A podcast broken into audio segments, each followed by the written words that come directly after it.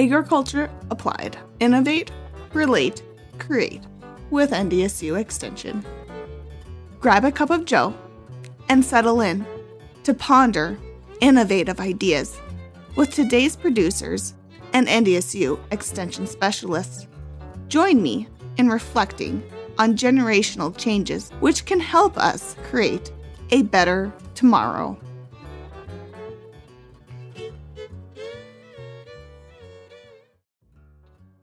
John Rickertsen, a research agronomist at Hettinger Research Extension Center, is a farm boy from Nebraska with a love of science.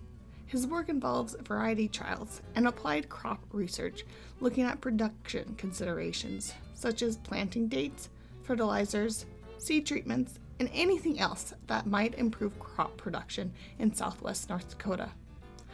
Though his current job does not have an extension appointment, during his time at SDSU, his boss got him involved in doing presentations at summer tours and crop meetings.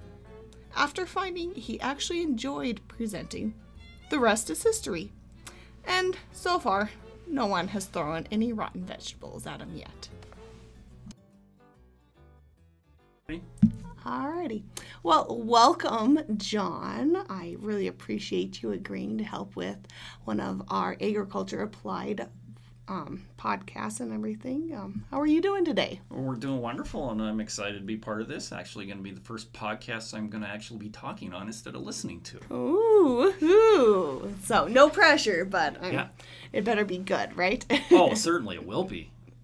Alrighty. Well, you know, to kind of kick things off, Extension has been described as being a partnership with the North Dakota State University, county extension agents, researchers, and speciali- specialists all working together.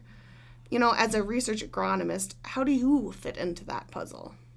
Well, certainly, I, of course, research agronomist means I do the research part of, of this whole, you know, partnership. Um, so I, am the one actually putting studies and trials out in the field doing that, that research. But I certainly rely on extension agent specialists to disseminate the information I provided, you know, the work I've done, results we find um, in their publications, their meetings, whatever, farmer phone calls. Um, but also on top of that, extension agents are valuable for actually finding out what the needs of the producers are. Mm-hmm. You certainly have far more interaction out with the public. I try to do some of that, but you know, we're researchers. We tend to get caught up in our own work. Um, I would say uh, researchers tend to often be more introverts too, so we're right. just quite fine sitting in the drill or in our office in our own little world. So certainly rely mm-hmm. on agents to see what the needs are out there, what's happening out in the field, what kind of problems are we seeing, what insect problem has popped up, or those kind of things. I don't get those calls like the county right. agent does. So well, valuable resource. Yeah, definitely. I know coming from my perspective, it is so nice to have those different specialists and you researchers that I can reach out to because I mean, let's be real. I'm never going to know everything, and you never know what's going to come through that door. And so I think that's something really special about Extension is the network and the variety of, you know, opportunities and resources available to yeah, folks. We do have a wide amount of resources, and I actually appreciate that part too, because even in research, I'm kind of an expert in my little area dealing with variety trials and applied research, but I'm not – so good. I'm not a pathologist. I'm not an entomologist. I know the basics of those things and understand that, but it's nice to know even when I'm having problems, I can uh, refer to you know, no pathology specialists at another at another station or, or in Fargo to to right. my problems, or be looking at also research ideas. Mm-hmm. And it, it extends nationally as well, right? Correct. yeah, I'm not beyond you. Yeah, it doesn't stop at the borders. I I'm not beyond calling somebody from South Dakota, Nebraska, whatever, if it tends to be their expert in that field, or for some more related to say corn and soybeans, which we don't do a lot of out here. Right, but we're starting to kind of expand in that area, but we just don't have the yeah, we don't necessarily have that background or expertise or the years on it like they do elsewhere. Right. So, oh right. yeah, certainly I work a lot, especially with uh, with the researchers and specialists up and down the high plains. Mm-hmm. So say Panhandle, Nebraska, even down to Colorado, Kansas. Yeah, no, um, vast extension of networking opportunities for sure. You know, as a uh, you know a research agronomist, you have so many different topics and ways that you could go with your research. You know, what drives the focus of your agronomy trials? Well, I would say a big part of what actually we do as the research stations or research extension centers out in the state. One of our priorities actually is variety testing. So we're lit testing. I test about 20 different crops out here um, small grains, pulses, flax, canola. We did a hemp trial last year as a new one, so looking at new alternative mm-hmm. crops. So that's kind of a big focus, and also working with the NDSU breeding programs. I have actually several of the advanced nurseries yield trials for like the uh, pulse, which is peas.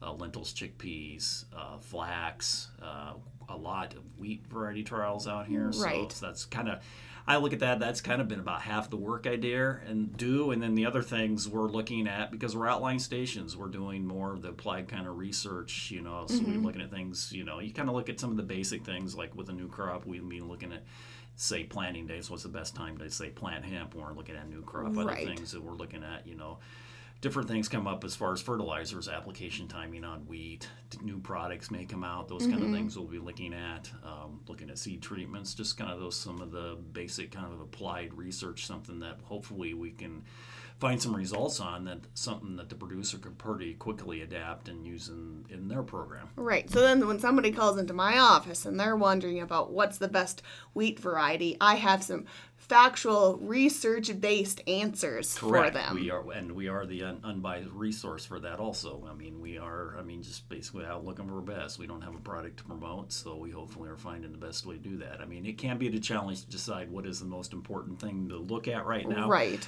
Um, so, so, many different factors to take into to consideration, and the year. Year. What crops are important right now? You mm-hmm. know, and it's it's some things here. You know, and I've worked with some. You know, you're looking like with new alternative crops, some things look like they're going to take off. I here worked here with Carinata a few years back. Looked like it was really going to go somewhere, and then the company just kind of backed out. Looked like okay, I guess it's not going to work, even though the crop looked very promising. Right. We weren't going to have a market, so it just doesn't make sense to really put more effort into that if it's not applicable to what they're going to be able to do. Right. Right. No, that makes total sense. You know, specifically today, we're going to be talking about a soybean population trial.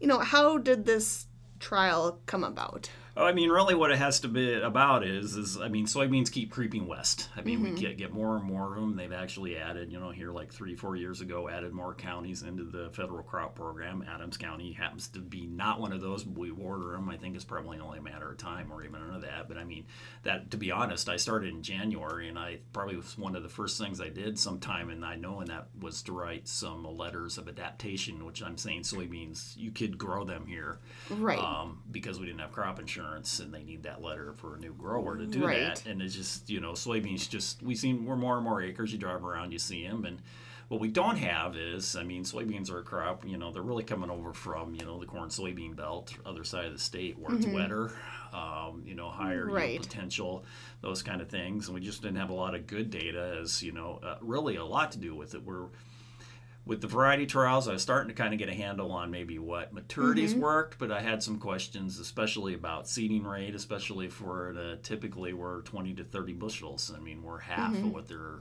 or less of what they're yielding over there. So we want to kind of keep costs down. We just don't have the potential there. And if those lower yields, can I get by with lower seeding rates? So that's kind of what I went into that, kind of going off off of some work uh, that I had done in South Dakota many years ago. Right. Well, and I suppose this year being such an outlier as far as precipitation, that might have played into or skewed some of your results? Well, I wouldn't say they have skewed it. Uh, that's one of the things where that's true of any of the work we do out here. We need multiple years because mm-hmm. we just don't have our weather. Um, I never say normal anymore for right. weather. We don't have a normal weather. We have averages. So, yeah. You know, okay, it averages a little under 16 inches of rain here at the station over the last 16 years. But right. we all know that's a range that can go as low as like eight, and I'm sure you know we've seen probably pushing 30 somewhere in the past. We certainly have had a, some wet years here mm-hmm. where we've been in the you know 20 to 24 inches you know of rainfall at times, or 18 you know where we've been exceptionally wet and of course, yeah, then things like corn and soybeans start looking really good. But right. they can kind of go the other direction when we get those, you know, 2004 or 2006 mm-hmm. years where we don't get a lot of rainfall. Yeah.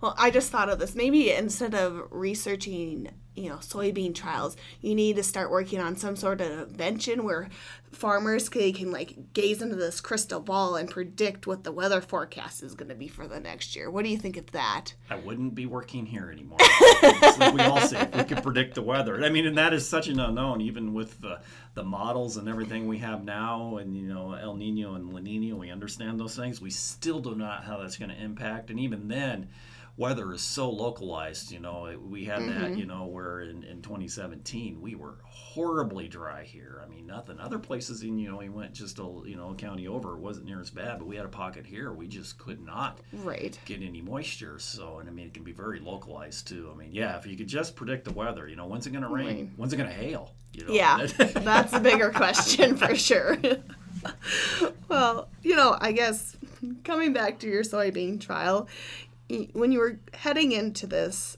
what were you hypothesizing? What were you thinking? Well, I knew I'm sure we could reduce rates, and part of that is actually even in the corn belt, they've been reducing the recommendations for soybean seeding rates. Uh, you know, I think partly because you know soybean has gotten a lot more expensive. I'm, I- you know, I'm kind of gray. You know, you can't see that here, but I'm kind of gray. I'm getting older. You know, Mm. again you're back- aging yourself I know, but uh, you know, back in the day when I was getting into this, you know, in the uh, in the, in the 80s in the Corn Belt, it wasn't uncommon for you know 180,000, even 200,000, you know, an acre. Mm-hmm. But you know, you could also buy a bag of soybean seed for like five bucks.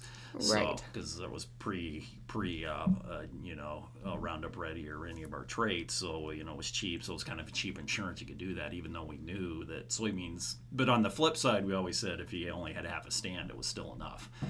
Um, so looking at that, but it's interesting. You've noted, I've noticed, did some looking when you start going looking like what Iowa, you know, Minnesota, you know, Indiana, those recommended seeding rates. They've actually dropped those down, you know, to, you know, where they used to recommend 180,000 to over like 220,000, and they've dropped their recommendations to 125 to 170,000, kind of depending There's on where room. you're at. And I also noticed it seemed like there was some relationship to maturity, probably because of the amount of plant growth you get. The farther south you got, the lower their recommended rates. So. Um, and and actually came across more than one place that said if I actually have hundred thousand uniformly spaced plants, that was probably plenty out Right. there. You know, of course, you always want a little insurance for stand laws and those kind of things. But anyway, I thought we could lower that, and I actually did some work in South Dakota. We talk about this, but it actually ended up when it was really dry years, so it was you Mm-hmm. know I only got you know nine bushel soybeans. So, but Right. you know you could. You but really- even that's beneficial to know like beneficial to worst know, case worst scenario, And, and to be honest, in that year, I actually had rates down, core down to twenty thousand, and they really didn't. They didn't yield any less than the one that was at one hundred and sixty thousand. But you know, we're talking single digit yields, so I mean, Mm-hmm. Right. we weren't dealing with really, really good. So I just wanted to look at that and see, you know, okay, I mean, what can we do? We got a crop that's maybe a little more economically, a little more marginal. What we can do to keep costs down, and you know, which one that of those if I can plant less.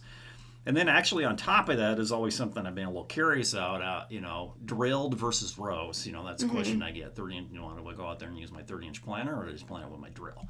right? So I, I also had that between it. So I actually, you know, initiated a trial. So I've got seeding rates between 20 and 180,000 on 20,000 increments, and I have that both drilled in seven-inch rows, and then also in, in with a row crop on 30-inch rows. Right. So there was no wasted space. Everything that you could capitalize I did, on, you and- did. and you're kind of thinking, why'd you go clear down to twenty thousand? Well, we're doing research here, and sometimes it's really interesting to see what's clear on the end of those extremes on the bell curve. Same way I went to 180. I know we're probably never going there. I thought about actually even going to 200, but I thought "Ah, I don't think I'm going to really see anything there. Push there. that. Mm-hmm. Push that, but I, I went real to the low end because it's kind of interesting to see what that response is. Yeah. So you were interested to see the responses. Were you surprised what actually happened? Um, not, not really. It kind of come how, how I had thought, um, kind of what I saw from work for South Dakota, but I think that kind of relates to the fact we use, you know, down there, we were, like, say, a 1.5 maturity if I'm at Wall, South Dakota, when I was SDSU doing this, versus up here where, where this I'm doing this study on a two, which I consider kind of a probably a good ideal 0.2 to 0.5 for this this area that maybe we need to go a little higher and what I showed was certainly from 100,000 to 180 wasn't seeing any difference. You know, one year even 80 pretty much was the same, or you lose very little by going down to 80. It was, you know, starts Right. fall. So when you went 60, 40 to 20. Um, So that part didn't surprise me a lot. So I think, you know, We're but it was expecting. nice to actually have the data behind it to, to Right. look at that. Now, what did surprise me is the first year, 30 inch rows and drilled, no difference. They were within, you know, like less than a half a bushel of each other. No significant, Mm-hmm. statistically, no difference. Um, now, this last year, there was a five bushel difference. I think that's where we're going to see that weather effect enter Mm-hmm. into it. And actually, the drilled rows were better. You know, it was really a, a wet year. I've seen some things where I worked in South Dakota where you get really dry, you were better off in wide rows. Right. So I think that's one of those. I don't know. It's going to depend on the year, maybe which better. But I found really interesting, like I said, in in 2018, we actually, I mean, absolutely no difference between those 2 Mm-hmm. as far as how they, you know, yields went. So that Right. that was kind of interesting. And then the other thing that actually um, was kind of interesting was the the protein versus uh, protein versus oil. Mm-hmm. As as seeding rates, you know, went up, we saw some differences as far as as how's that that went. So you know, you know, as seeding rate increased, the oil content went down, but the protein went up. It was Mm-hmm. kind of interesting. We're not really paid for protein or oil on beans Right. at this time, so it's it's it's not something I'd rely on. It'd be one of those things. If we were, you could say if I want, you know, if I want higher, you know, higher oil, I need to actually go lower populations because I gained actually over that whole thing over Mm-hmm. Right, you and know, a with all point The different specialized markets that some people are getting into. into the, I mean, it might be a, po- po- you might yeah. be something you would think about. I mean, if you really wanted to be another factor, if you wanted to, you know, at least tweak protein or oil a little bit. So I found that interesting, and I didn't realize that would happen. Though after I saw that the first year, I did go digging a little more, and I guess it isn't uncommon to see that with seeding Mm-hmm. Okay. rates. So it probably has to do with with inter, uh, you know, how the, how basically those plants are setting on their protein and oil with with how close there's competition between Mm-hmm. Right. those plants. Right. Um, so that one was kind of another interesting, surprising result I wasn't expecting. yeah. No, I'm. It's kind of fun to see those things come out and. Then you're like, okay, yeah, I kind of know what I'm talking about when it- things go go according the to right- plan. and they don't always in that science. Sometimes things don't turn out where you like. I mean, we did some stuff where I mean, it, actually, the Eric did up here with Pat Carr and you know promoting wide rows and corn, which I was really poo pooing. But there was something to be said in a really dry year. You actually do get better yields on a wider row corn because it saves moisture Mm-hmm. in between. Now there was some other things where I know some producers did work with it, but but weed control's an issue. Seeing maybe Right. some more problems falling, but you know it doesn't always turn out like you Like you it think would, will, yeah. just that's why we do it. Yeah. Oh, for sure. So, you know, moving forward, what is the next step? Well, I've only done this for two years, so I certainly want, you know, we always say at least three years on this. This is what actually, it's a fairly easy study, so I think Mm-hmm. Right. I'm going to continue and probably try to get like five years of data, partly because I just want to get some different years, and especially if Mm-hmm. I don't, if we keep having some wet years, I want to get some dry years in it too. Right. Because that'd be the other factor too. I, I suspect as we get to drier years, we can probably even drop population more. Once again, we don't have that magic ball you were talking about to predict Right. the weather, so I think we have to go off of what it's likely to happen if it's a little on the wetter side and keep my yields up. I'm not going to lose much otherwise, but I would like to see, especially on the row, you know, rows versus drill, Right. what that happens in a, in a drier year. So I certainly plan we'll be running it. I, I, I I'll probably run it another three years just to get some more more data on it. So. Mm-hmm. And then you know after we go with that, you always move on to you know maybe tweaking some some other things we're looking at, or maybe fine tuning those seating rates and down a little more. I don't have to go with that whole broad range. And okay, we say it looks good between say 60 and 120. We can put more of them in there and maybe you know fine tune Right, that a little bit. tweak more. things a little bit. Looks Right. looks like, and then maybe even do it over do it over that or do it over some more maturity you know Mm-hmm. do it that from a you know say uh say you know a double lot nine up to a, a point point five or something and see if Mm-hmm. Okay. there's some differences there so but you know that will lead on you know you always it seems like you get more questions as Right. you answer things Right. Yeah.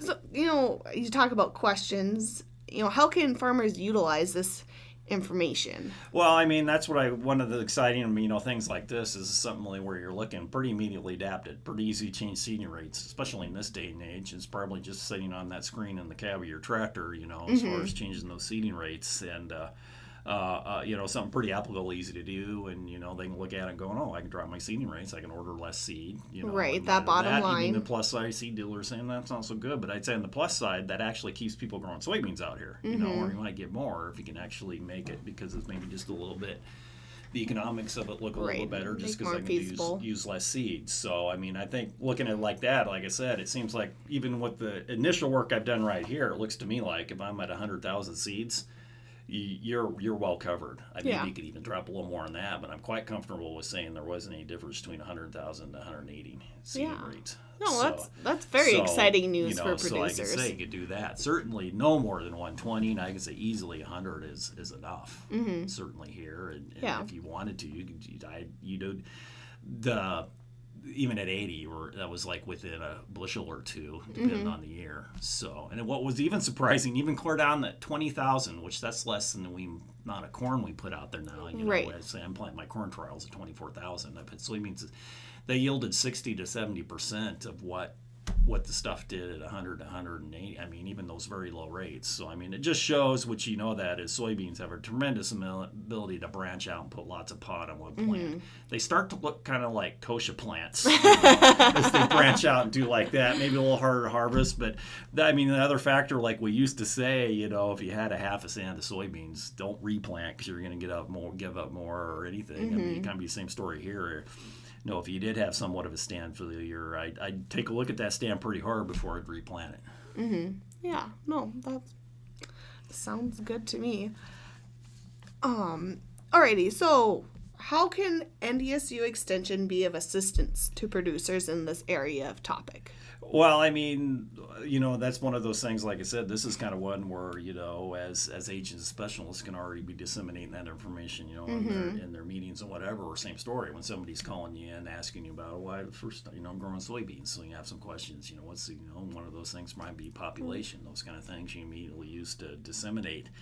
Um, I think another thing we can look at is, and I mean, especially with the equipment we have now, and it's very easy for a lot of producers now, do a little on-farm testing. Why don't We always say that. You can try that here. I mean, I, you don't have to use the whole range I did. Just look at two or three different rates on your farm with the varieties you are growing. It's pretty easy to, to do some tr- strips at different rates, and we have yield monitors, those kind of things, and you could, you know, you know, maybe zoom in that help, and that's one of those things you can do. But we're certainly as agents or as specialists, uh, you know, advise you exactly how to maybe set one of those up too. Right. So you're actually getting useful information.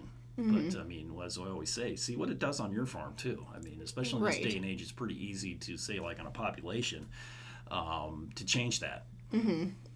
Just as you're going down the road. Yeah, I mean, like I said, with all the you know modern equipment, uh, auto control, hydraulic driven drives, and everything, and like I said, it's all controlled on that tablet in your computer. You know that, that controls all these things on your planter or drill. So Right.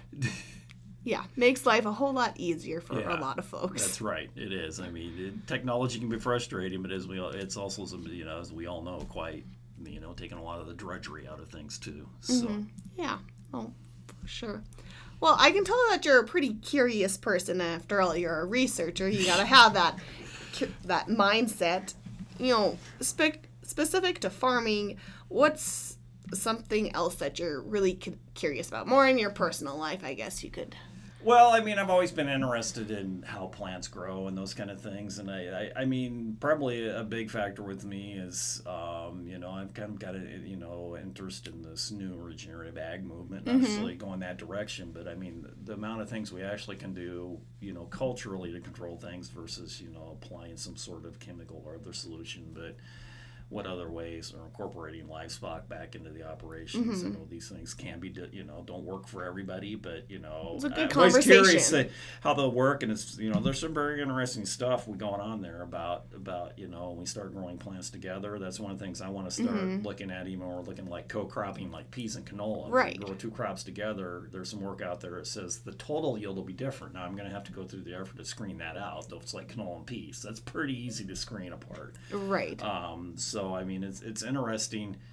There's so much that goes on in the soil that we're learning about, but I think we know like one percent of what's actually going on down there. And, You know, mm-hmm. and that description of the soil a lot of times a little analogous to a, a cow's rumen, you know, Right. because of the microbe activity and the bacteria and all that goes on in the soil. I mean, soil's just not a sterile thing we plant into. Right, There's definitely a lot not. going on there. And, I, we're learning some, but I think we just have the tip of the Just iceberg yeah, scratching the surface. There. And and I'm also a little excited about. So then we start looking about things maybe we can apply that it won't be chemicals anymore, but there'll be bacterias or positive Mm-hmm. fungi or those kind of things that we can promote or apply, you know, Mm-hmm. to improve production or take care of disease problems. I think there's some exciting things. Coming. Right. No, for sure. I was just gonna say it.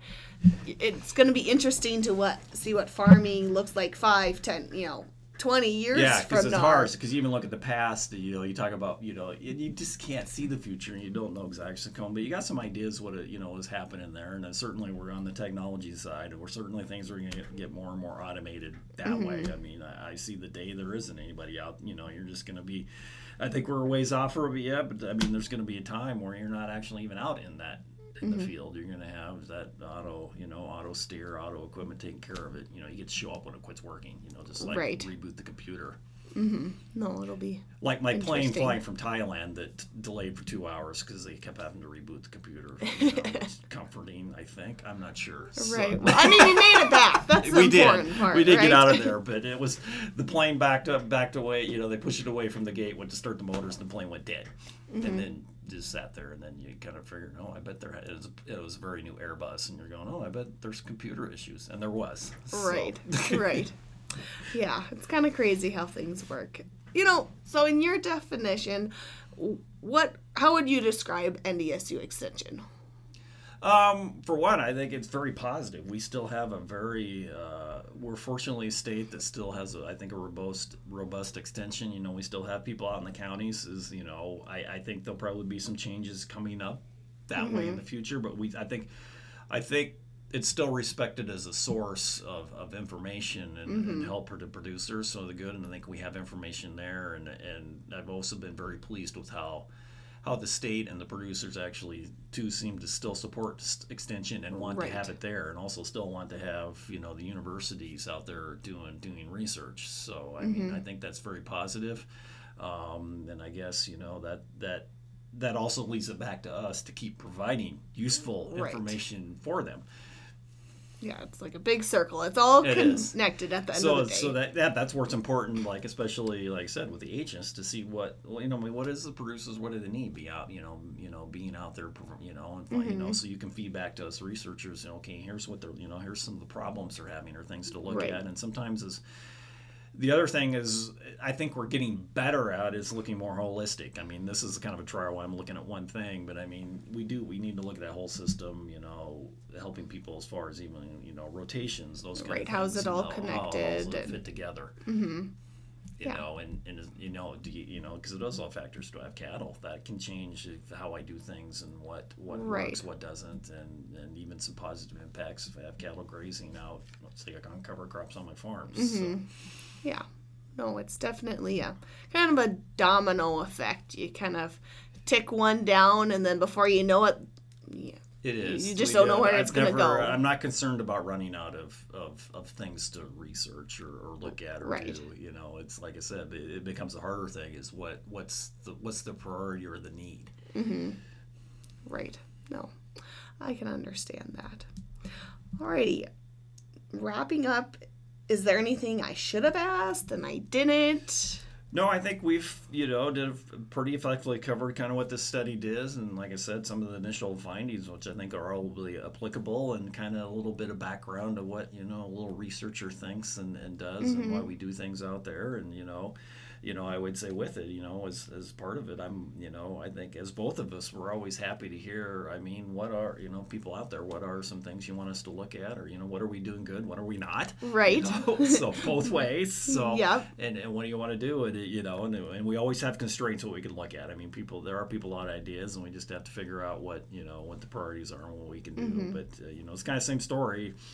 As we get better equipment, I make actually, you know, what I amount of plots I can put out now, what I could used to, because Right. we now actually have better research combines. I just got a new no-till research drill, and I have auto steer and all this stuff, which once I figure out, I think is going to once again allow me to do a better job, potentially put more plots out in the same amount of time, or Well, and you want to have similar things. equipment to what it the is. I'm producers out there are using. I actually now have a drill with a John Deere 90 Series Pro opener on it, which is that Mm-hmm. John Deere no-till drill is the predominant drill in this this region. So I mean, use equipment that they're using, and you know, and and and it's probably one of the better you know no-till Right. options out there. So Yeah, yeah.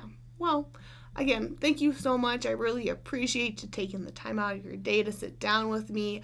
I know, you know, a little bit of what my goal to do with this podcast is research or extension is such a great resource for people out there and so just giving them an opportunity to learn a little bit about, you know, the format of extension, what we can provide to producers in the different areas of North Dakota and I mean across the nation because as we mentioned earlier, it's not just confined. it's not just here, and if you're doing especially something like a podcast, that's accessible anywhere. right. So.